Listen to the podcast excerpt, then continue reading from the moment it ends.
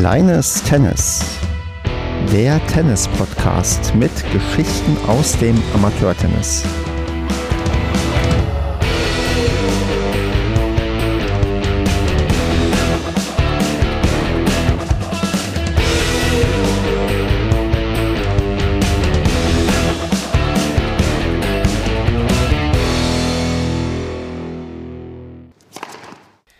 Kleines Tennis. Wir nehmen auf am 9.06.2023. Mein Name ist Stefan und ich habe heute bei mir den Daniel zu Gast, den ich ganz herzlich begrüße.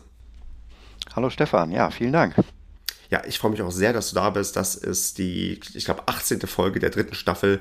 Und wie wir das immer so in guter alter Tradition machen, zumindest seit langer Zeit, wir spielen uns erstmal ganz entspannt ein. Ich spiele dir ein paar Bälle an. Du spielst sie mir mit deinen Antworten zurück. Und da kommt erstmal die allererste Frage.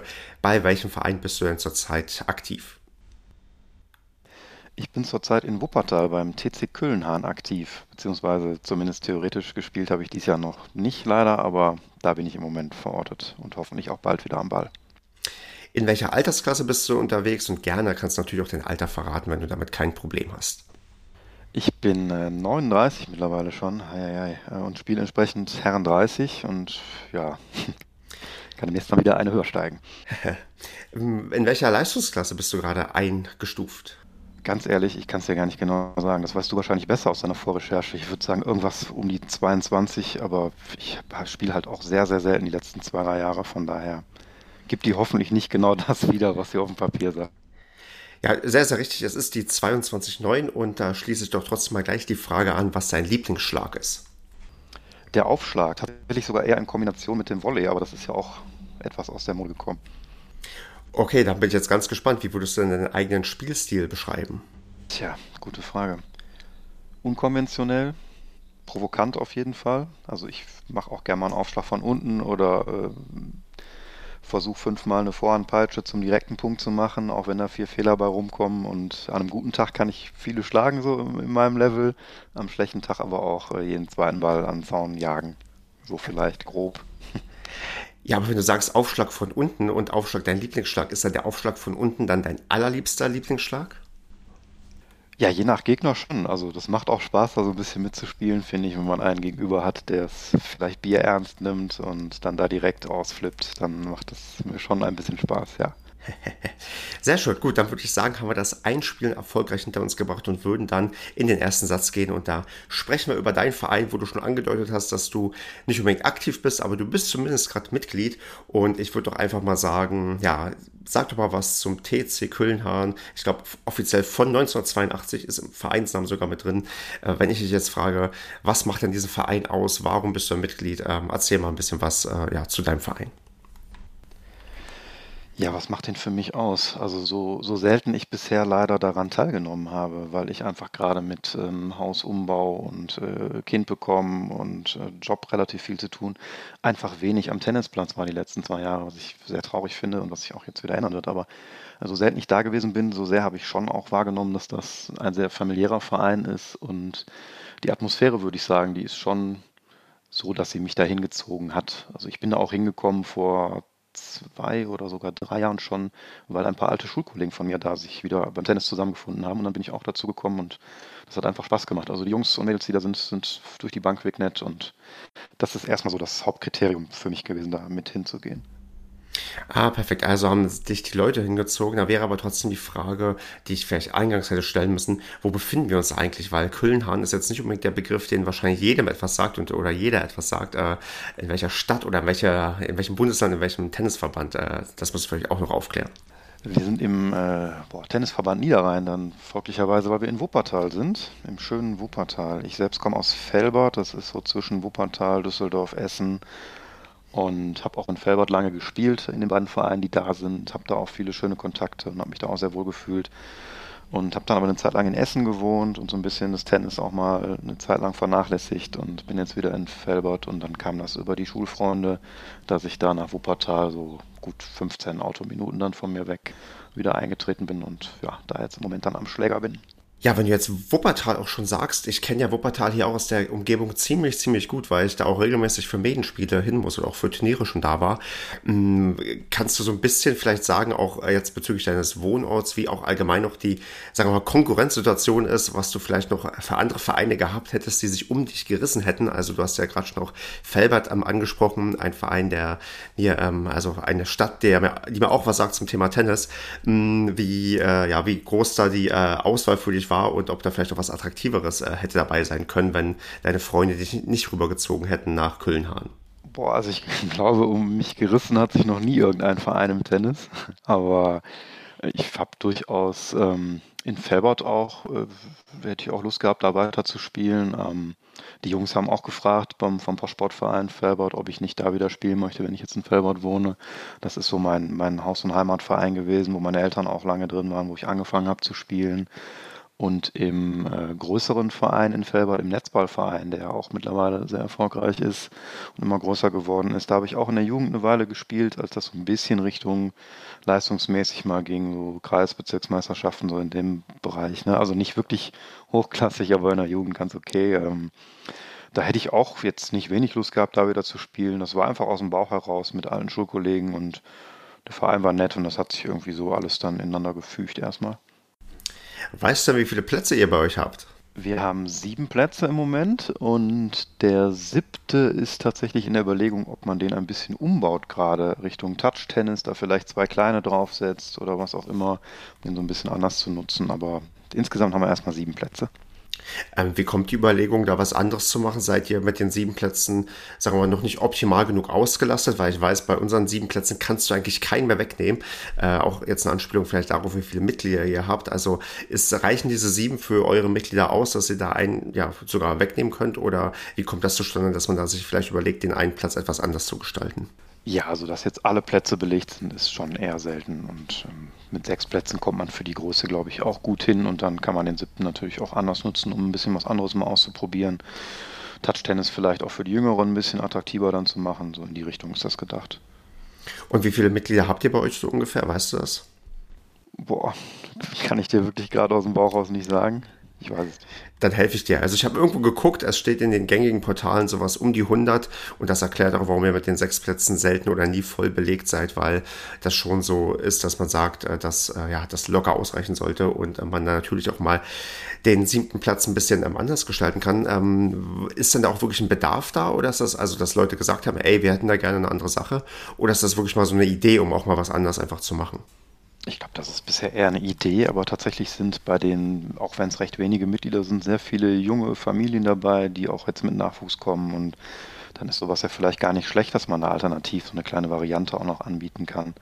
Zumal man ja, du hast es eben angesprochen, Wuppertal, Konkurrenz, da sind ja jede Menge große Vereine, auch größere Vereine und dann hat man da vielleicht auch so ein bisschen was Kleines Eigenes und so ein bisschen abseits gelegen auf der Kölnhahner Anhöhe, da ist es auch ein bisschen gemütlich, schön Richtung Wald. Also ich könnte mir vorstellen, dass das ganz gut funktioniert, wenn man da nochmal so was anderes mit reinbringt. Besonderes Highlight, wenn ich natürlich auf die Website von euch schaue, von eurem Verein, ist dann die Farbe, die mich da anspringt. Sie ist nicht rot, wie man sie von der Asche normalerweise kennt, sondern es ist ziemlich grün bei euch. Kannst du dazu vielleicht so ein, zwei Sätze verlieren, warum, ja, oder wieso das bei euch so anders aussieht und was es damit auf sich hat? Ja, das kannte ich tatsächlich auch nicht vorher. Das ist äh, grüne Asche sozusagen. Es ist jetzt auch von der Konsistenz her irgendwie ein bisschen anders, meine ich, als die rote. Und äh, das hat mir mal einer erklärt, aber ich kann es jetzt nicht mehr wiedergeben, was da genau der Unterschied ist. Fakt ist, wir haben grüne Tennisplätze statt rote. Und ähm, das ist schon ein bisschen ungewohnt, wenn man das erste Mal da spielt. Von daher würde ich sogar sagen, ist eher ein kleiner Vorteil für uns, weil jeder von uns kennt auch rote Asche. Aber die, die bei uns spielen, kommen dann gerade bei den Medenspielen, die kennen eben in der Regel grüne Asche nicht. Und so ein bisschen eine Umstellung oder Gewöhnung für die Augen ist das dann schon hier und da. Ne? Also ist ganz lustig, aber es spielt sich wirklich fast exakt genauso wie die andere Asche auch. Okay. Gibt es trotzdem auch vielleicht einen einen oder anderen Kommentar, den du schon mal gehört hast von äh, Gästen, die dann da waren und sich gewundert haben, was das für komische Plätze sind? Oder äh, sind die darauf schon vorbereitet und wissen längst Bescheid, dass wenn man zu euch kommt, dass man da auf grüne Asche spielt? Naja, beim zweiten Mal wissen sie es, aber wenn jetzt jemand neu kommt und vielleicht dann sogar noch verliert, ist es natürlich auch direkt erstmal eine schöne erste Ausredemöglichkeit zu sagen, naja gut, aber auf der grünen Asche, also auf roter Asche hätte das ganz anders ausgesehen. Das äh, kennt man ja und das habe ich beim ersten Mal wahrscheinlich auch nicht anders gemacht. So ist es richtig, ja. Wunderbar. Mm, ganz wichtig natürlich auch noch ist äh, das gastronomische Angebot. Was habt ihr denn da bei euch zu bieten?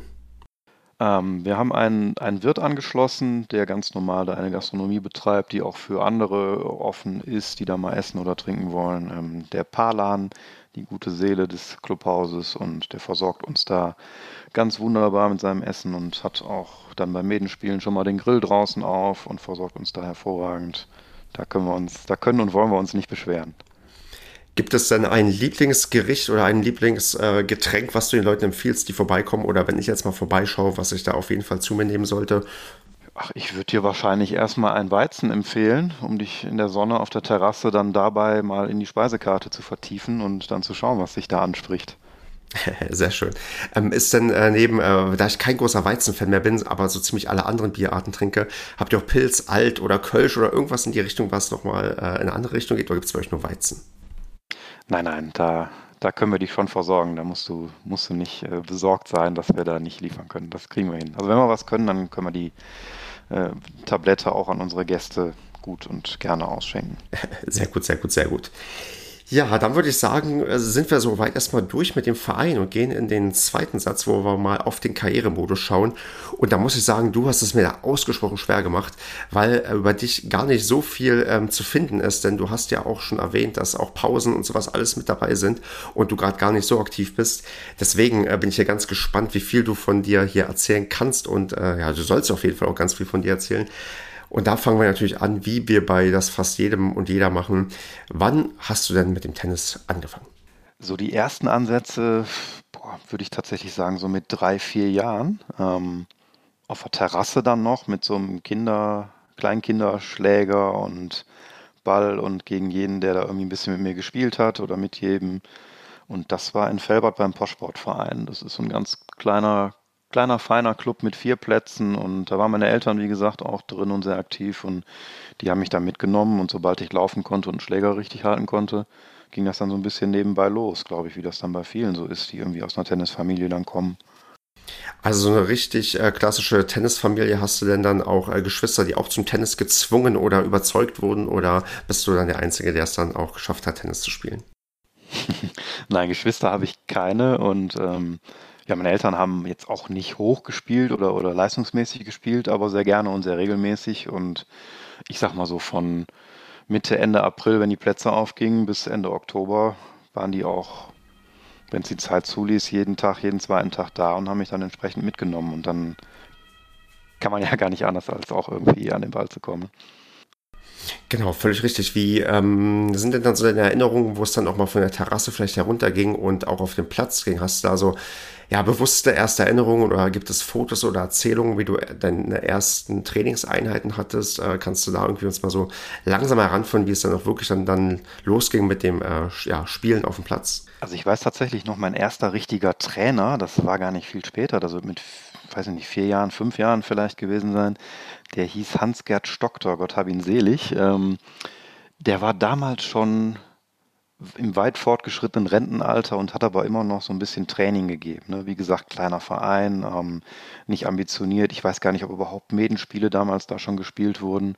Und er hat so ganz oldschool äh, Tennistraining aus dem Balleimer gemacht und hat das aber sehr liebevoll gemacht. Und das war so mein erster Trainer, der mir da ein bisschen was gezeigt hat. Und ähm, die nächste Stufe ist dann gewesen, so mit, ich weiß es nicht, acht, neun Jahren vielleicht dass ich dann parallel in den Netzballverein gegangen bin, weil die einfach damals eine richtige Jugendförderung hatten und ganz anderes Training angeboten haben.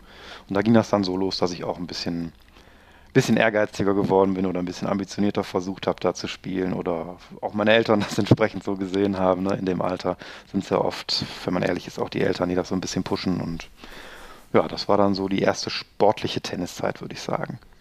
Und dann mit 8, 9, wo du dann auch gewechselt bist und auch mehr Training hattest. Äh, also heute ist für mich der Netzballverein ganz klar so also jetzt nicht ausschließlich als Leistungsverein besetzt im Kopf, aber schon ein Verein, der doch äh, in den bei den Spitzenmannschaften eine gewisse sportliche Ambition hat und auch natürlich für den Breitensport was anbietet, aber auch so ganz gute Aushängeschilder hat für die für das etwas größere Tennis. Ähm, wie war das denn ähm, damals, als du äh, ja angefangen hattest und da gespielt hast? Also war das auch eher noch so ja so so ein Zwischending oder warst du auch vielleicht früh schon so ein bisschen so leistungsorientiert einsortiert worden? Hast du vielleicht so Erinnerungen an erste Turniere, erste Pokale, erste Urkunden, die du mit nach Hause nehmen konntest? Oder wie hat sich das so in der ersten Zeit bei dir entwickelt?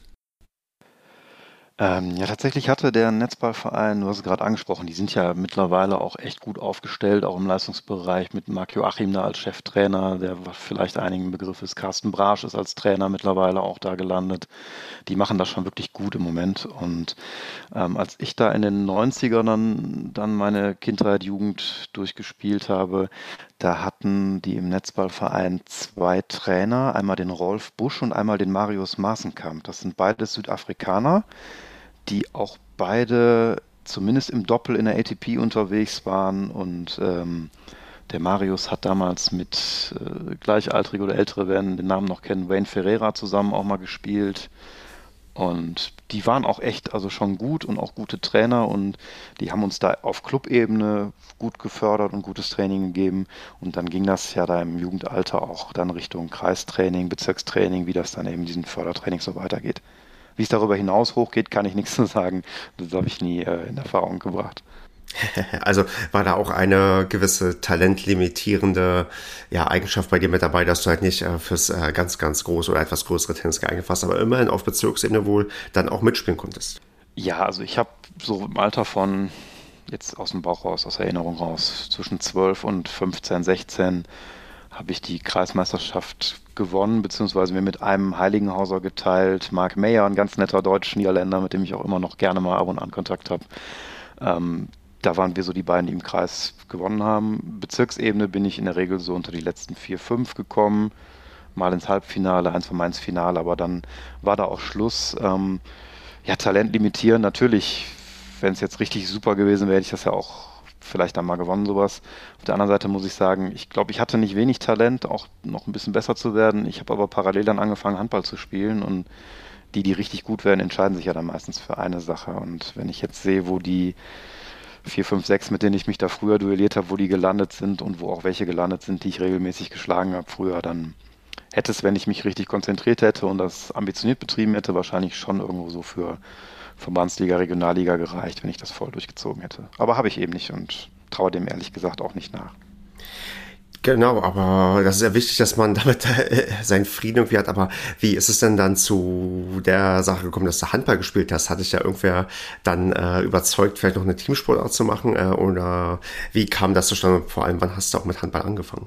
Ähm, mein Vater hat Handball gespielt und hatte da auch so ein paar Kontakte in die, in die örtlichen Handballvereine. Und ich habe das dann wie auch Leichtathletik, wie auch Schwimmen, ähm, Volleyball, also ich habe relativ viel ausprobiert, wie das ja auch viele, glaube ich, dann im Kindesalter machen. Und bei Tennis bin ich hängen geblieben und bei Handball aber auch. Und habe das beides parallel gemacht. Und das ging dann spätestens so mit 12, 13, wenn dann entsprechend Medenspiele, Turniere waren, beim Handball aber auch am Wochenende die Ligaspiele waren und die nicht mehr alle nur sonntags um neun waren, je älter man wurde, dann ist das immer irgendwie kollidiert miteinander. Und dann ist irgendwann der Punkt, wo du dann entweder sagst, ich mache beides halbherzig.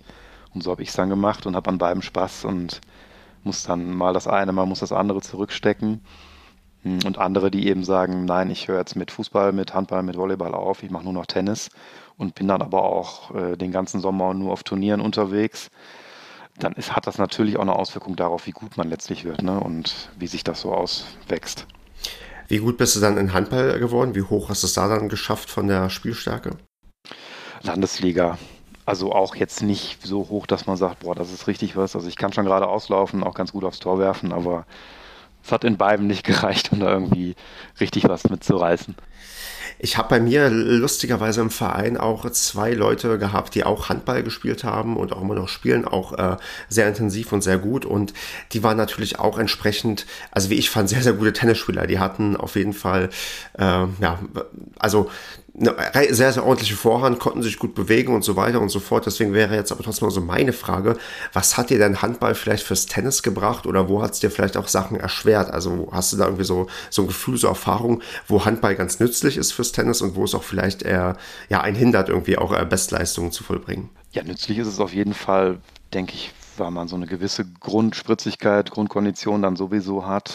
Wobei Tennis ist nochmal eine andere Kondition, das ist mir schon alles klar, aber wenn du wirklich Handball spielst, dann hast du auch eine gewisse Kraft, die vielleicht viele Tennisspieler im Hobby oder höheren Hobbybereich einfach nicht haben, ähm, weil Handball ja schon ein bisschen mehr auch auf Athletik äh, aus ist. Du gehst mal mehr ins Kraftstudio vielleicht auch und das schlägt sich dann auch im wahrsten Sinne in einem Aufschlag nieder ne? oder auch in der Vorhand. Und äh, Thema Aufschlag habe ich wirklich relativ früh einen relativ harten gehabt und wenn die mal so Messungen machen an den Clubs oder bei irgendwelchen Turnieren, so, so um die 180 bekomme ich da schon hin. Das ist ja nicht schlecht jetzt für einen Hobbyspieler und ich glaube, dass das auch viel daher kommt, wenn man viel wirft im Handball. Das ist ja irgendwie ein und dieselbe Bewegung oder weitgehend. Da bringt das sicher was. Nachteil würde ich jetzt durch andere Sportarten auf den Tennis runtergebrochen eigentlich nicht sehen. Also eigentlich nur die zeitliche Komponente, ne? dass es dann dadurch irgendwo nicht reicht, um noch besser zu werden. Verstehe. Ja, es ist aber, was du gerade sagst, auch meine Erfahrung. Die Handballer, die hatten einen sehr kräftigen, ordentlichen Aufschlag und auch eine sehr ordentliche Vorhand.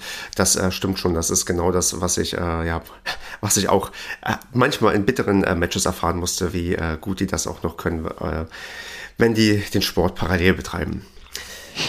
Das ist ja auch das, ähm, wo bei Medenspielen dann reine Tennisspieler, die vielleicht ein bisschen zu ernst dabei sind, sich dann auch schnell schnell besonders aufregen, wenn sie dann mal verlieren, weil sie sehen, dass sie eigentlich eine bessere Technik haben, als ich jetzt in, in dem Fall dann zum Beispiel. Und wenn ich aber einen guten Tag habe und alles treffe, dann gewinne ich halt auch mal ein Spiel gegen einen, der in dem Sinne technisch besser spielt als ich. Ja, ja. Ich, ich finde es dann lustig, aber der Gegner in der Regel dann nicht. Ne? Ich, ich weiß, was du meinst. Ich meine, ich bin ja technisch auch nicht großartig äh, sauber und äh, ist, glaube ich, auch hin und wieder für die Leute ärgerlich, wenn die gegen mich verlieren. Und auch äh, umgekehrt, wenn ich jetzt jemanden auf der anderen Seite habe, der auch technisch schwach ist und vielleicht erst seit einem Dreivierteljahr Tennis spielt und über eine andere Sportart reingekommen ist, aber mich dann trotzdem schon irgendwie wegschießt, da muss man auch das Ego ja klein genug halten und sagen, ja gut, ist halt so. Manche Leute sind dann noch ein Stück weit mit Grundeigenschaften ausgestattet, dann auch talentierter und besser und können dann auch sehr, sehr schnell eine Sportart reinkommen und einen das Leben sehr, sehr schwer machen. Ja, auf jeden Fall. Ja, ähm, umgekehrt äh, interessiert mich vielleicht noch, gibt es denn dann aber Tenniseigenschaften, die dir beim Handball geholfen haben oder ist das dann wieder jetzt eher so eine 1 zu 1 äh, Sache, die du genau umgekehrt sagen würdest, was beim Handball dir ähm, geholfen hat? Weiß nicht, der, der, der Tennisaufschlag hilft auch beim Handball oder gibt es auch vielleicht eine andere Sache, die irgendwie gut getan hat, wenn du dann den Sport betrieben hast? Ähm, ich glaube tatsächlich, dass die, die Beinarbeit, die ja im Tennis auch viel trainiert wird, dass die beim Handball auch hilft. Ne? Gerade bei so 1 gegen 1 Situationen schnell auf den Vorderfüßen zu sein, so wie beim Volley ja auch dieses ne, auf dem Vorderfuß hm. bereitstehen. Das ist, glaube ich, schon was, was man dann da mit rüber transferieren kann, auf jeden Fall, ja. Gut zu wissen. Dann sollte ich es vielleicht auch mal mit Handball versuchen, aber ähm, lieber nicht. In meinem Alter fängt man, glaube ich, nicht mehr mit äh, intensiven Kontaktsport an, der äh, dann vielleicht doch ein bisschen zu gefährlich sein könnte. Aber wobei, Alter, ähm, genau wäre vielleicht die Frage, wie lange hast du denn beides parallel gemacht? Also spielst du heute immer noch Handball? Du hast dein Alter verraten. Oder ist es inzwischen nur noch ähm, Tennis, was du wirklich aktiv spielen kannst? Ich spiele tatsächlich auch noch Handball, ja. Und ähm, es, ist, es ist einfach wie früher. Ich habe auf beides Bock. Ich mache dann auch beides. Ich sage dann bei beiden zu und ja, ärgere mich dann selber ein bisschen, dass ich zum Beispiel in der Medenmannschaft zugesagt habe und dann, ja, jetzt haben wir drei Spiele gemacht. Ich habe noch keins mitgespielt. Äh, einmal war ich verletzt, dann hatte ich einmal ein Handballspiel, einmal was mit dem, mit dem Sohnemann. Ähm, es ist einfach schwierig, das über einen Hut, unter einen Hut zu bringen. Aber ja, ich versuche das noch. Ne? Ich habe einfach Spaß dran und solange das geht, mache ich auch beides noch. Wobei ich auch schon ja, das realistisch sehe, dass Tennis länger funktioniert als Handball. Also ich merke auch, wenn ich jetzt ein Handballspiel mal mitmache noch, dann habe ich nicht an dem Sonntag Schmerzen, sondern auch an dem Montag und an dem Dienstag in der Regel noch. Und das kann ja auf Dauer auch nicht so weitergehen. Genau, beim Tennis ist es nur bis Montag, äh, weil das kennst du vielleicht auch, dass man dann doch irgendwann so ein komplettes Main-Spiel mit Einzel und Doppel, wenn es sehr fordernd ist, auch noch etwas länger in den Knochen merkt. Aber ich kann mir gut vorstellen, dass natürlich Handball da nochmal ein bisschen ja, äh, anstrengender und fordernder für den Körper ist. Ja, absolut. Früher ist man ja nach dem Bedenspiel, äh, wenn man Einzel und Doppel gespielt hat und dann das Essen durch ist, nochmal mit den Jungs irgendwie für eine Stunde, zwei, drei, bis die Sonne weg war, auf den Platz gegangen. Heute bin ich auch froh, wenn jemand sagt, kann ich das Doppel spielen und ich setze dann schon mal aus oder so. Absolut richtig, ja. Sehr schön. Mm, wir sind ein bisschen genau weggekommen von, sagen wir der Jugend, wo dann beides so parallel äh, stattgefunden hat. Ich würde da vielleicht noch einmal nachhaken. Du hast ja schon so ein paar Erfolge genannt äh, oder zumindest ähm, auch äh, Sachen, wie weit du in Turnieren gekommen bist. Gibt es irgendwas, worauf du, sagen wir mal, ganz besonders stolz bist oder vielleicht auch der erste Titel, den man irgendwie geholt hat, der sich in deiner Erinnerung eingebrannt hat? Oder geht das in dem, ja, in dem, in der ja, langen Zeit irgendwann doch ein bisschen verloren, dass man sich an diese großen Erfolge zurückerinnert? Oder gibt es da vielleicht doch noch den einen oder anderen Sieg, den du mit 14, 15, 16 gefeiert hast, der auch noch heute gerne als Anekdote erzählt wird? Ja, von den Turnieren weiß ich noch, weil es eben das erste Turnier war, was ich mal gewonnen habe, ein kleines in Felbert-Newiges, das Hans-Weber-Gedächtnisturnier haben die da für die Jugend immer ausgetragen. Das habe ich mal gewonnen mit, ich weiß es wirklich nicht, 12, 13, 14. Das war einfach schön, weil es so die, die erste Erfahrung war dann und dann irgendwie als Kind, Jugendlicher so einen Pokal zu kriegen und so, das ist ist ja schon irgendwie schön. Das macht ja auch was mit einem dann und motiviert ja auch dann weiterzumachen. Hm. So als Anekdote vielleicht, wir waren eben schon mal bei dem Aufschlag von unten. Ich erinnere mich noch, ich habe mal bei den Bezirksmeisterschaften im Halbfinale furchtbar die Hucke voll bekommen von, wie hieß er, Alexander Marx. Ich weiß gar nicht, ob es den noch gibt, ob der noch Tennis spielt. Der war auf jeden Fall unglaublich gut früher. Der ist auch mein Jahrgang 84. Und der ist mit seinen Eltern wirklich im Wohnwagen von Turnier zu Turnier gereist. Und das war so mit 14, 15, 16 vielleicht irgendwie in der Kante. Da war ich schon mehr beim Handball verortet und habe dann auch die Vorzüge vom Mannschaftssport generell irgendwie kennengelernt und hatte eben einfach keine Lust, den ganzen Sommer durch Turniere nur zu tingeln, sondern auch mit Freunden, Freundin, erste Freundin vielleicht irgendwie an den Badesee zu gehen, hat dann mehr Bedeutung gekriegt. Auf jeden Fall hat er mich mächtig verhauen im Halbfinale. Und es gab aber ein Aufschlagspiel, wo ich diesen einen Aufschlag von unten bei ihm gemacht habe, den er nicht gekriegt hat. Und er hat sich so geärgert darüber. Und ähm, sein Vater, der ein sehr, sehr ehrgeiziger Peitscher oder Trainer war für ihn, der musste aber schmunzeln am Seitenrand schon und fand das eigentlich ganz witzig. Und er selber ist dann auch beim Seitenwechsel gekommen und hat dann nochmal irgendwie so sinngemäß gesagt, ja, ich habe mich aufgeregt, aber eigentlich total cool und super Nummer. Und hat das dann selber auch in seinem nächsten Aufschlagspiel gemacht. Und das war irgendwie eine lustige Situation, wo ich mich jetzt ganz gerne nochmal dran zurückerinnere. Das ist übrigens ganz lustig, dass du gerade sowas ansprichst mit, man macht so einen, sagen wir mal, extravaganten Move und der andere macht ihn dann später nach oder versucht das auch. Das ist mir mal so aufgefallen, das ist eine Sache, die, also bestätigt mich, weil du bist der Erste, mit dem ich jetzt probiere, darüber zu reden oder, oder sagt, das ist nicht so. Wenn Leute anfangen, in einem Einzel äh, Stops zu spielen, dann äh, fühlt sich oft die andere Person herausgefordert, auch plötzlich mehr Stops zu spielen, um zu zeigen, hier kann ich auch oder jetzt lass ich dich mal laufen. Also dass Stops so ein bisschen ansteckend beeindruckend sind und gerade die, die, äh, die unkonventionellen Sachen dann doch äh, ja, plötzlich nachgemacht werden, auch wenn man bisher noch gar nicht auf die Idee gekommen ist. Ja, total, klar. Sehe ich, sehe ich ganz genauso. Auch beim Thema Stopp gerade. Also wenn mir einer zwei, drei Stoppbälle reinlegt, dann ähm, möchte ich auch, dass er endlich mal anfängt zu laufen und macht das dann auch, ganz klar. Ja. Wobei Tennis ist ja auf Amateurebene, finde ich, sowieso ein Stück weit auch das, das Nachmachen, das Imitieren von dem, was man gesehen hat. Also gerade auch als Jugendlicher, wer kennt das nicht, im Fernsehen seine Stars zu sehen und dann die Aufschlagbewegung mal nachzumachen und zu probieren, wie geht das denn, ne? Definitiv. Wer ist denn so äh, dein, dein Idol der Jugend? Gibt es da irgendwie jemanden, der dich besonders inspiriert hat und äh, wo du dich als so ein bisschen Fan bezeichnen würdest oder wo du auch am liebsten die Aufschlagbewegung nachgemacht hast? Oder gibt es da vielleicht auch heute jemanden, der dann irgendwie einem alten Helden den Rang abgelaufen hat, weil heute irgendwie dann jeder doch als Vorbild dann sagen kann, eigentlich ist Roger Federer doch einer der großartigsten Spieler aller Zeiten oder ähnliches? Ja, Federer oder Nadal stehen natürlich irgendwie über allem, wenn man es jetzt heute sieht, aber die gab es eben damals nicht zu meiner Zeit in der Jugend. Und äh, ich war tatsächlich so ein, ja, kann man das sagen, so ein Tennis-Nerd eine Zeit lang. Ich habe an der Ballwand, äh, an dem kleinen Club von meinen Eltern, wenn die auf dem Platz standen, habe ich an der Ballwand sämtliche Aufschlagbewegungen nachgemacht, die ich aus dem Fernsehen kannte und immer wieder und stundenlang. Und so meine Favoriten damals waren äh, Stefan Edberg, den ich unheimlich cool fand, vom Spiel her, auch vom Typ her. Irgendwie, der war immer so ruhig gelassen und sympathisch und hat eben dieses Surf and Volley so brutal durchgezogen. Ähm, und von den Deutschen fand ich Mark Kevin Göllner extrem cool damals. Jetzt nicht nur wegen der Mütze verkehrt rum auf, aber der hatte auch so einen Kanonenaufschlag und eine gute Vorhand. Und ja, das waren so die beiden, die ich damals richtig, richtig gut fand. Ich, ich, jetzt würde ich gerne natürlich, äh, oder man hätte, glaube ich, gerne so ein Video von sich, wie man als ähm, Kind und Jugendlicher versucht, äh, Aufschlagbewegungen von Profis nachzumachen, weil ich mir sehr gut vorstellen kann, wie, äh, ja, wie weit das von der Wirklichkeit entfernt ist, wie sehr man denkt, wie nah man dran ist an der Bewegung, aber es dann doch eigentlich immer noch ähm, ja, einigermaßen weit weg davon ist. Ja, ich glaube auch, dass da motorische äh, limitierende Faktoren dann dazukommen und dass man das nicht so eins zu eins hinkriegt, aber ich könnte dir heute noch die Bewegungen von den 20, 30, die ich damals an der Ballwand gemacht habe, glaube ich, nachstellen. Also ist, wenn ich jetzt so drüber nachdenke, ich, ich habe die noch genau vor mir.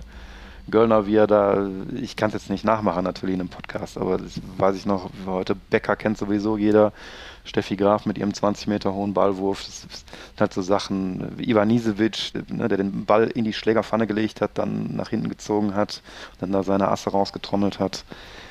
Also ich habe die schon alle noch irgendwie vor Augen. Das war eine schöne Zeit, das damals so nachzumachen. Ja, ähm, das war gut. Und äh, wo wir bei, bei Marc Göllner gerade waren, ganz witzig, den habe ich jetzt am Wochenende bei einem Turnier in Troisdorf gesehen. Und also sozusagen mein ja, Idol ist ein bisschen hochgegriffen, ne? aber den Spieler, den ich so gerne gesehen habe und verfolgt habe als Kind, dann da mal angesprochen und ein Foto mit ihm gemacht. Und das war schon eine schöne Nummer dann. Oh, sehr cool. Ähm, wo du aber gerade so diese, diese, diese klassischen Bewegungen mal auch angesprochen hast, äh, die man dann auch sofort vor Augen hat. Hast du denn so ein ähm, äh, Signature-Move beim Tennis oder hast du auch eine spezielle, sagen wir mal, Aufschlagbewegung beim Tennis, die man so als sein, ich will nicht sagen Markenzeichen äh, bezeichnen würde, aber man kennt das ja. Es gibt so gewisse äh, Bälle, wo man sagt, okay, das ist jetzt so ein klassischer Schlag von Person X oder Person Y. Ähm, gibt es da sowas bei dir oder eine klassische Bewegung oder siehst du eigentlich, na sagen wir mal, recht, äh, recht langweilig auf dem Platz aus? Also ich glaube, dass ich jetzt von der Bewegung her recht unspektakulär spiele. Ähm, wenn du den jetzt noch vor Augen hast, könnte ich dir sagen, mein Aufschlag sieht natürlich auf einem ganz anderen Level, aber von der Bewegung so aus wie von Krajicek früher. Habe ich natürlich leider nicht vor Augen, aber werde ich im Nachgang auf jeden Fall googeln. Genau, muss, muss man nochmal nacharbeiten. Nein, es gibt ja beim Aufschlag ähm, so ganz grundsätzlich manche, die einfach linkes Bein nach vorne, Ball hochwerfen und schlagen, ne? wo dann auch wenig Dynamik durch entstehen kann, wenn du jetzt nicht richtig in die Knie gehst und dich da aus der Position hochwuchten kannst. Dann gibt es ja die, die den, das rechte Bein mit dem Schritt einfach nur ins Feld nachziehen und schon mal so ein bisschen mehr Tempo reinkriegen. Und das, was ja, glaube ich, am weitesten verbreitet ist, dass du einmal einstemmst, ne? also das rechte Bein mit ranziehst und dann wirklich abspringst.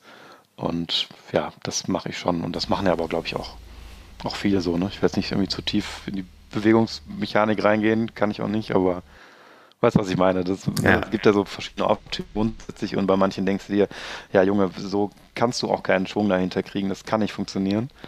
Aber ab einem gewissen Alter ändert man sich auch nicht mehr ne, von der Bewegung, das klappt ja dann auch nicht mehr. Nee, ist richtig. Vor allem, weil ähm, irgendwann ja auch dann, dann die Bewegung, die man drin hat, auch irgendwann auch ein bisschen undynamischer wird und schwächer wird und man ja dann vielleicht irgendwann im sehr, sehr hohen Alter mal überlegen muss, was umzustellen, weil man vielleicht doch nicht mehr so ganz in die Knie gehen kann. Aber da sind wir ja hoffentlich noch einigermaßen weit von weg. Naja, wenn ich mir morgens die Socken anziehe, weiß ich nicht, wie weit ich davon noch weg bin, aber altersmäßig ja doch, da, da geht noch ein bisschen was. Ja, dann, ich habe es ja schon angesprochen, ich konnte wenig über dich recherchieren und deswegen steht leider bei My Big Point ähm, auch leicht fehlerhaft. Wenn man nämlich zurückklickt, findet man ein paar mehr Matches, aber dass du zumindest in den letzten Jahren so ziemlich genau zwei Einzel und zwei Doppel und ein Doppel auf ähm, LK-relevanter Ebene gespielt hast. Äh, was dabei aber auffällt, ist, dass du ein Einzel gewonnen hast gegen ein äh, ziemlich äh, LK- starken Gegner im Verhältnis zu deiner LK. Ich glaube, das war eine LK 16 oder so, die du da besiegt hast und ähm, auch einigermaßen souverän in zwei Sätzen.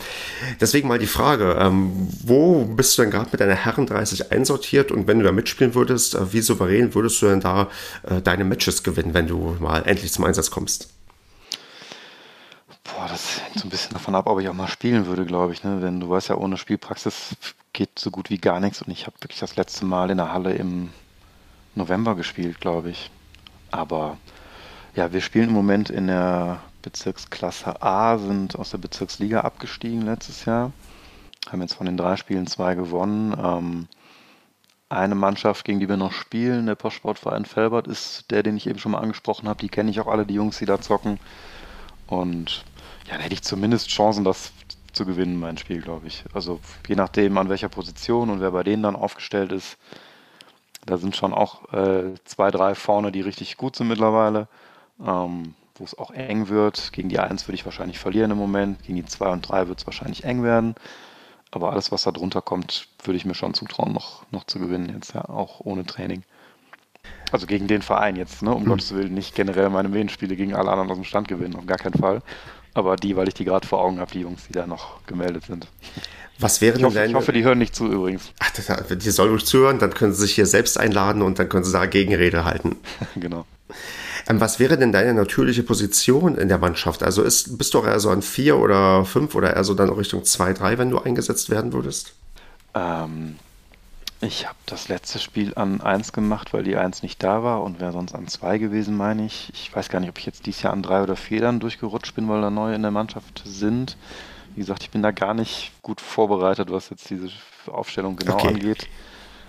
Aber ich schätze mal, ich würde an 2 spielen, wenn ich jetzt mitspielen würde. Okay, verstehe. Hm, Einzel oder Doppel? Was spielst du denn lieber? Hm, gute Frage tagesformabhängig. Also wenn ich richtig fit bin und richtig Bock habe, Einzel. Aber so ein, so ein Spaßdoppel zwischendurch oder abends nochmal eins hinten dran ist auch immer gut. Kommt ja auch drauf an, mit wem und gegen wen. Ne? ähm, ja, wisst also ist das? Äh, ihr habt zum Beispiel keine Ahnung, bei den ähm, Einzelnen äh, liegt ihr nee, es steht 3 zu 3. Bist du dann jemand, wo man sagen kann, hier, dich kann man mit jemandem im Doppel zusammenwerfen, dass das ein sicheres Doppel wird, dass man hier auch die Führung ähm, dann übernimmt und auch ausbauen kann und doch den Sieg holen kann? Oder bist du eher jemand, der ähm, nicht, auch nicht unbedingt so ein guter Doppelspieler ist, sondern dass er lieber, naja, just for fun macht und dann doch äh, die Anspannung zu groß ist in einem Medienspiel, wenn es beim Doppel vielleicht auch darum geht, dass ihr das letzte Doppel, was zu Ende gehen muss und es steht irgendwie 4 zu 4 nach den anderen acht Matches, äh, ja, blühst du dann erst richtig auf oder ist das dann auch eher dann dir zu viel Stress in einem Doppel? Also ich glaube, auf dem Level, wo wir als Mannschaft spielen, spiele ich ganz gut Doppel auch im Vergleich, ähm, weil ich einfach auch gut und gerne Volley spiele. Und das ist ja fürs Doppel auch ganz gut. Und mhm. in der Liga kannst du ja auch schnell mal reinspringen und da einen leichten Punkt machen. Das ist ja jetzt durchaus nicht so, so verbreitet, dass jeder gute Volley spielen kann in der Liga. Ne? Und von daher kann ich da, glaube ich, ganz gut mithalten. Auf der anderen Seite muss ich aber auch zugeben, dass ich wie gesagt, auch echt eine Wundertüte bin, wenn ich einen schlechten Tag habe. Ich kann dann einfach mich schlecht zurücknehmen und erstmal die Bälle reinspielen. Also ich gibt halt nur ganz oder gar nicht dann. Und wenn es ein gar nicht Tag ist, dann bin ich im Doppel wahrscheinlich auch nicht die ideale Besetzung, um dann einen sicheren Punkt hinten rauszuholen. Hm, verstehe. Hm, wo geht's denn bei dir noch hin? Ich meine, dein Alter haben wir schon angesprochen. Du kannst bald sogar in die Herren 40 wechseln, zumindest theoretisch und praktisch. Ähm, was ist denn da so die äh, Perspektive für dich? Also wie geht's denn äh, ja, in der Karriere von Daniel beim Tennis noch in den nächsten Jahren und äh, Jahrzehnten weiter? Tja, gute Frage. Wo soll das, wo soll das enden? Es wird sicherlich nicht mehr hochgehen. Was mir viel Spaß gemacht hat, wenn ich gerade mal so überlege, ich habe vor ich weiß es nicht, fünf, sechs Jahren mal bei den Vereinsmeisterschaften mitgespielt in Felbert nach ganz langer Zeit und habe da Mixed gespielt. Und zwar nicht mit einer ähm, Freundin oder Kollegin so aus meiner Altersklasse, sondern mit der Mutter von meinem besten Kumpel. Und dann haben wir den Mixmeistertitel geholt. Und das hat sie halt auch mega gefreut. Und ich fand es auch irgendwie schön, das mal so zu machen, Mixed. Und solche Sachen, so punktuell mal mit einem mit Partner auch im jetzt im Herrendoppel vielleicht mal zu sagen, komm, wir spielen mal Stadtmeisterschaften, gucken mal, wie weit das geht oder solche Sachen. Da hätte ich mal Bock drauf, das zu machen mit entsprechend Spielpraxis. Und ähm, die andere Seite ist, äh, ich könnte mir auch vorstellen, nochmal Training zu geben. Das hat mir auch Spaß gemacht in der Zeit, wo ich das gemacht habe. Und da könnte ich mir vorstellen, sowas nebenbei nochmal zu machen, um so ein bisschen wieder mehr reinzukommen. Wo du gerade Mixed angesprochen hast, gerade das ist ja eine Sache, die auch, glaube ich, mal im Verband hoffentlich mal irgendwann ankommt, weil es gibt ja schon einige Tennisverbände, auch in NRW, die auch Mixed-Mannschaften anbieten, wo dann, keine Ahnung, ich glaube, zwei Einzel, zwei, also zwei männliche Einzel, zwei weibliche Einzel und dann noch zwei Mixed gespielt werden dass man da auch ein bisschen vielleicht in die Richtung geht, weil ich glaube, da ist der Markt doch recht groß. Da sollte einfach Bock haben, so ein bisschen entspannter zu spielen, weil Mixed ist ja dann doch nicht so, ja, vielleicht so ambitioniert wie dann in der Bezirksliga der Herren 30, sondern ein bisschen ja äh, netter und ein bisschen äh, gemütlicher und mit äh, ja, Leuten, die sich ähm, gut verstehen und einfach nur ein bisschen Spaß auf dem Platz haben wollen, wo eben nicht immer voll auf die Person am Netz äh, unbedingt äh, man damit rechnen muss, raufgezogen zu werden. Mhm, genau, ja. Ja, würde ich auch, würde ich so unterschreiben. Ja. Mm, Clubmeisterschaften hast du gerade angesprochen. Welche Konkurrenzen habt ihr denn da bei euch in der Regel im Angebot? Hast du da irgendwie so, so ähm, ja, mehrere Altersklassen oder macht ihr da wirklich so ganz normal Herren, Damen, Doppel, Einzel und dann noch Mixed? Ich habe die in, in Wuppertal jetzt noch nicht mitgespielt, ah, okay. aber soweit ich weiß, haben die auch nochmal nach Herren 30, Herren 40 ihren, ihren Club-Champion ausgespielt. Ähm. Dann äh, würde ich sagen, äh, würde ich noch vielleicht fragen wollen, gibt es sowas wie eine wie eine bitterste Niederlage in deinem Leben. Also irgendwas, wo du, äh, also wir hatten ja schon ein paar schöne Momente hier abgeklappert, aber irgendwas, wo du irgendwie auch noch na, ein, zwei, drei Tage länger dran zu knabbern hast oder auch noch heute Albträume bekommst, wenn du an einen bestimmten Gegner denkst, ohne dass du jetzt den Namen nennen sollst, aber irgendwie so ganz, ganz üble ähm, Niederlagenerfahrungen auf dem Platz, äh, die du irgendwie mit der großen kleinen Tenniswelt mal teilen möchtest.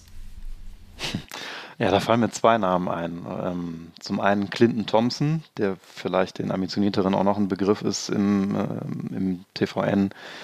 Der ist mittlerweile auch bei Head unterwegs und ich meine in Neues, Blau-Weiß Neues macht er, macht er ganz gut mit, hat auch einen Podcast und ist da recht, nee, nicht im Podcast, aber hat, hat was macht er denn da auf Insta? Ist er recht Social Media präsent, ja, genau. Ja, genau. Und ein sehr, sehr guter Trainer, auch ein sehr, sehr guter Spieler gewesen. Der ist mein Jahrgang und gegen den habe ich auch früher oft gespielt bei Kreis- und Bezirksmeisterschaften. Und der ist Linkshänder und ich fand das so elend, früher gegen ihn zu spielen, weil er einfach, er war einen Tacken besser Heute ist er um Längen besser, aber damals war er eben einen Tacken besser und Linkshänder. Und die Kombination ist dann natürlich so, dass man das dann in der Regel nicht gewinnen kann. Und ich habe immer schon gesehen, scheiße, wieder in derselben Turnierhälfte oder wieder im Halbfinale wartet er, wieso kann er nicht mal in der anderen Hälfte sein? Und das war echt elend. Und als ich ihn jetzt mal wieder angeschrieben habe vor ein paar Wochen, ist das alles nochmal so ein bisschen hochgekommen und ich habe ihm das dann auch geschrieben, was ich noch erinnern kann. Und er wusste das auch noch und hat dann natürlich äh, bessere äh, Emotionen mit verbunden als ich. Und ähm, das andere, was, was vielleicht ganz lustig ist, bittere Niederlagen. Ähm, ich habe mit meinem Vater unheimlich oft Tennis gespielt als Kind und als Jugendlicher und der hat wirklich knallhart, wenn ich das jetzt mal so reflektiere, der hat mir nicht einen Punkt geschenkt, ne? Also auch nicht mhm. als Fünfjähriger, als Sechsjähriger. Der hat, ich wollte immer Punkte spielen und er hat dann immer durchgezählt. Also das waren dann immer so Sachen, 19-0 verloren, also Spiele einfach durchgezählt, ne? Ja. 23-0 verloren. Und ich weiß nicht, wie viele hunderte oder tausende Niederlagen im, im Bereich von 19-0, 20-0 ich mir da abgeholt habe. Das war schon, war schon eine lange Leidenstrecke. Weißt du, wann du ihn dann zum ersten Mal besiegt hast? Ja, also mit 15. Und ähm, also im Prinzip ab dem Moment, wo der Aufschlag entsprechend ein bisschen konkurrenzfähig wurde.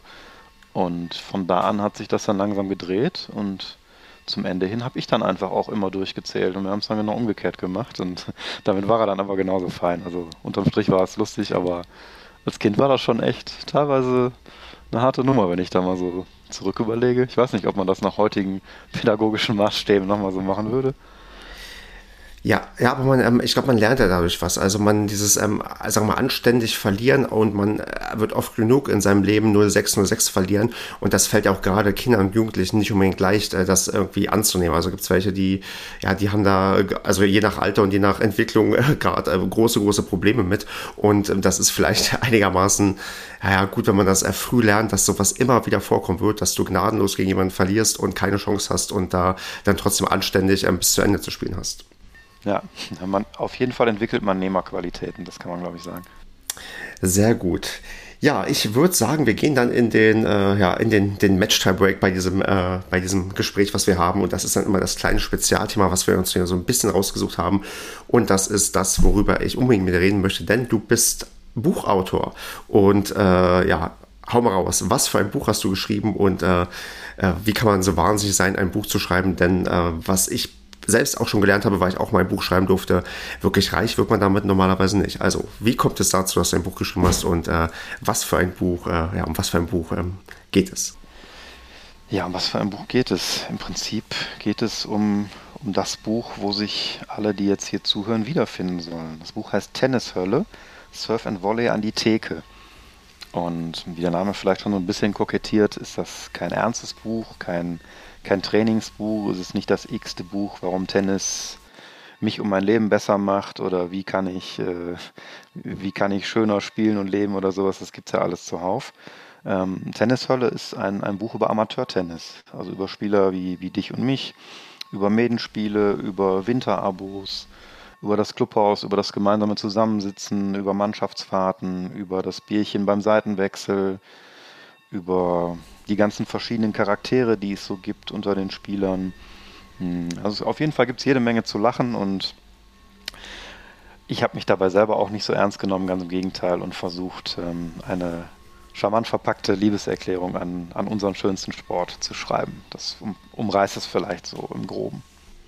Ja, es ist so ein bisschen äh, kleines Tennis in Buchform, weil man wirklich, ich habe es ähm, angelesen, ich muss zugeben, ich habe es noch nicht durchgelesen, weil ich ein sehr, sehr schlechter Leser bin und viel, viel lieber Podcasts höre.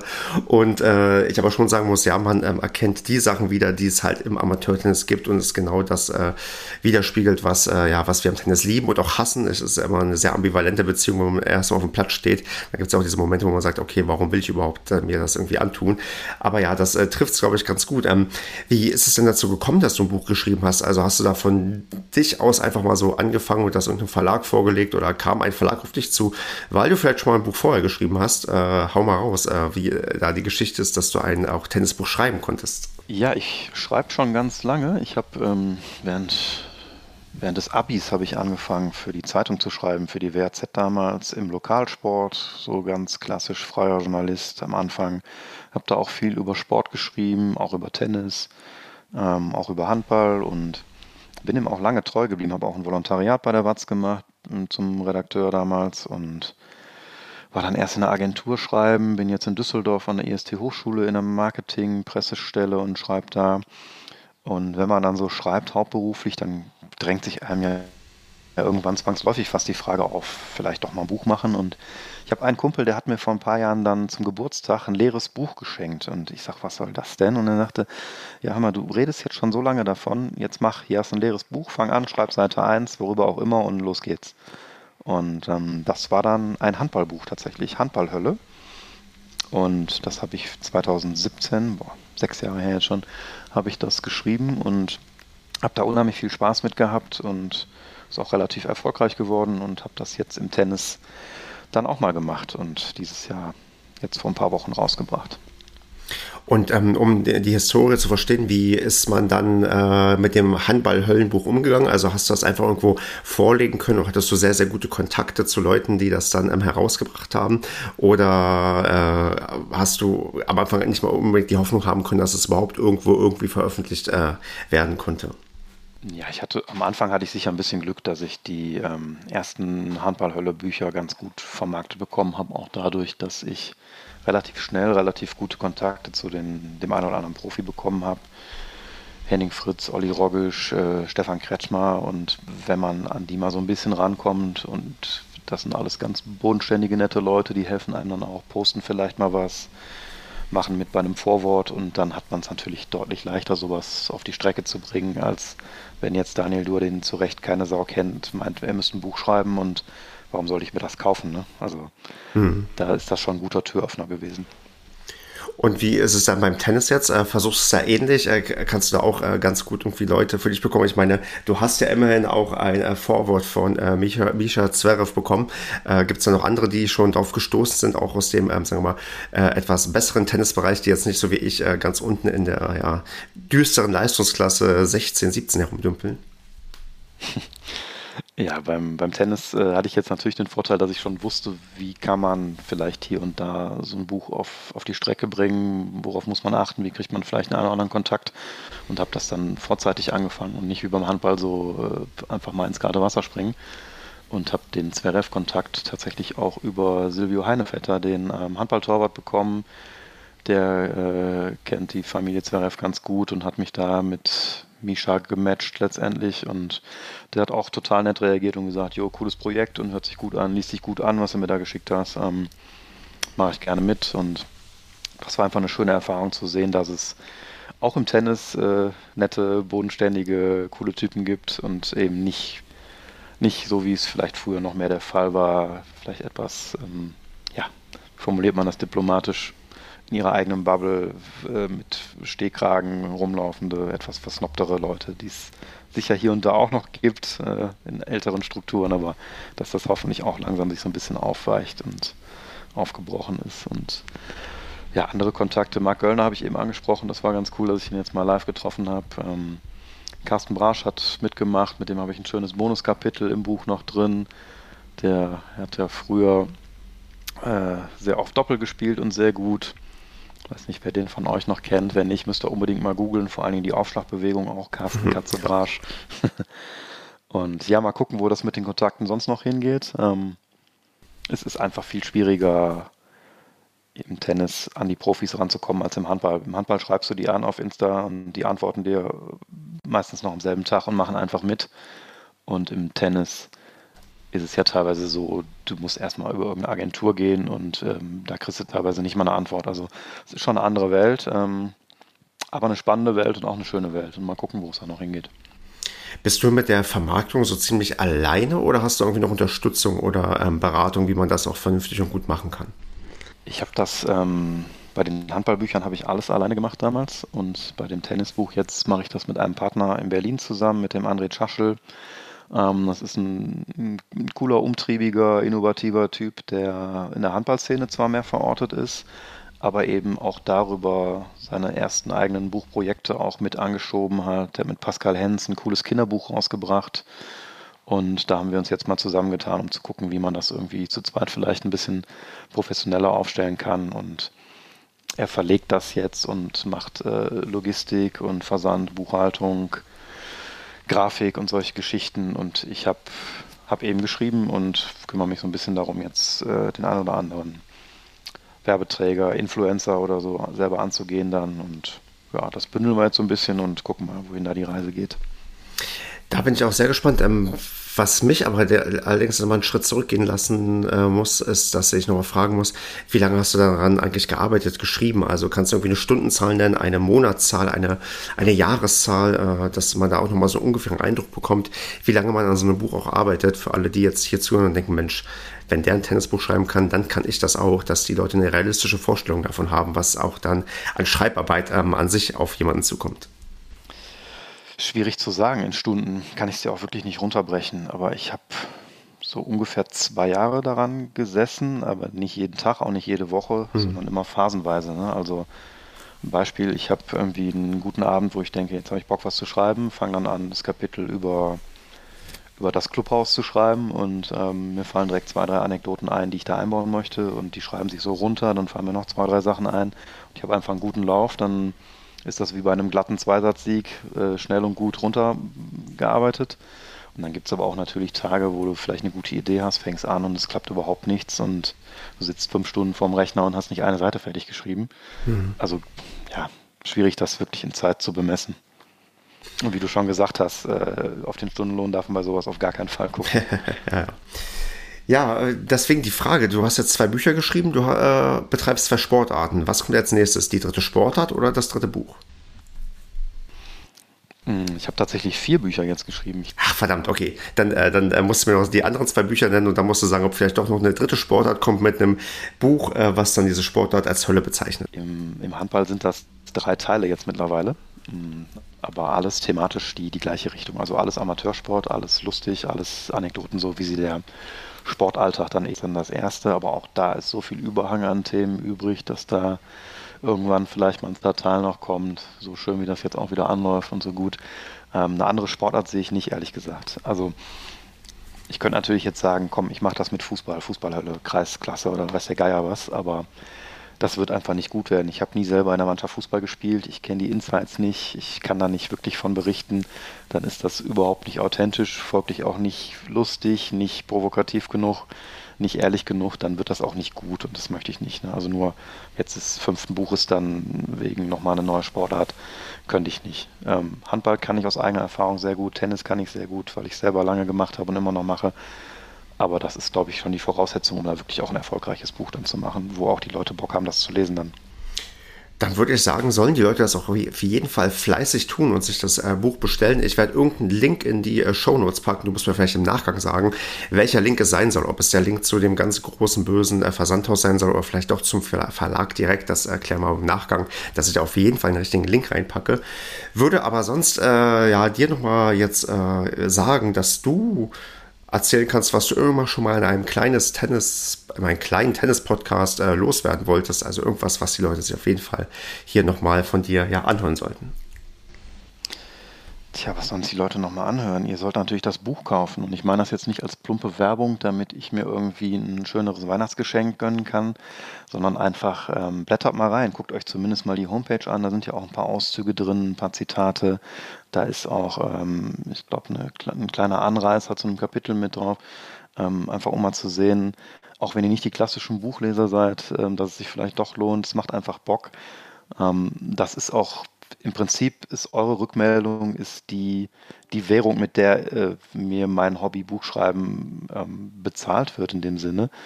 Denn es ist einfach ein unglaublich schönes Gefühl, die Rückmeldung zu bekommen, wie Leute dann sagen, ja, eigentlich lese ich nicht so gerne, ähm, aber ich habe es mir angeguckt und es ist ja mega lustig und ich habe mich kaputt gelacht oder boah, ich habe noch nie so viel bei einem Buch lachen müssen. Es ist ja wirklich genauso, wie ich es auch selber in meinem Tennisclub erlebe und ja, habe ich sofort noch bestellt für meine Mannschaftskollegen, weil der ist genau der eine Spielertyp, den du da beschreibst und so auf die Schippe nimmst. Und da würde ich mich einfach freuen und glaube auch, dass ihr euch dann freuen würdet. Und ähm, wer vielleicht jetzt Bock hat und sich eins holt oder mal reinguckt, gebt mir gerne auch persönlich eine Rückmeldung. Da freue ich mich auch immer sehr drüber, über Insta oder per E-Mail oder wie auch immer um dann einfach in den Austausch zu gehen. Was hat euch gefallen, was vielleicht nicht. Und durch die Rückmeldung werde ich ja dann auch äh, besser beim nächsten Teil. Und ja, es ist einfach schön, da der Tennis-Bubble so ein bisschen was zu geben, was einfach gute Laune und noch mehr Bock auf Tennis macht. Wunderbar, Daniel. Ich danke dir ganz herzlich für deine Zeit. Hat sehr viel Spaß gemacht, mit dir zu quatschen. Und ich wünsche dir natürlich, dass du bald endlich auch wieder Tennis spielst und auch dich dann sehe bei My Big Point, dass du auch mal wieder ein LK-relevantes Match be bestritten hast. Ja, und bis dahin eine gute Zeit. Und äh, bei dir ist es wahrscheinlicher als bei vielen anderen, dass wir uns vielleicht mal wirklich im echten Leben auf dem Tennisplatz sehen, weil Wuppertal ja gar nicht so weit entfernt ist von, äh, ja, von Hilden und man da hoffentlich mal eine Gelegenheit hat, sich auch auf oder neben dem Platz direkt kennenzulernen. Also, Daniel, vielen, vielen Dank. Äh, mach's gut und ja, eine gute Zeit. Ja, mir hat es auch sehr, sehr viel Spaß gemacht. Ganz lieben Dank für die Einladung in deinen coolen Podcast. Hat mich sehr gefreut, hat mir viel Spaß gemacht und wir sehen uns auf jeden Fall nochmal auf dem Tennisplatz in äh, Kürze und dann können wir vielleicht nochmal einen kleinen Nachklapp dazu machen. Und äh, den Aufschlag von unten bekommst du auf jeden Fall nicht im ersten Spiel. Den kennst du ja jetzt schon. Das ist ja kein Überraschungsmoment. Danke dir, mach's gut. Mach's gut, ciao.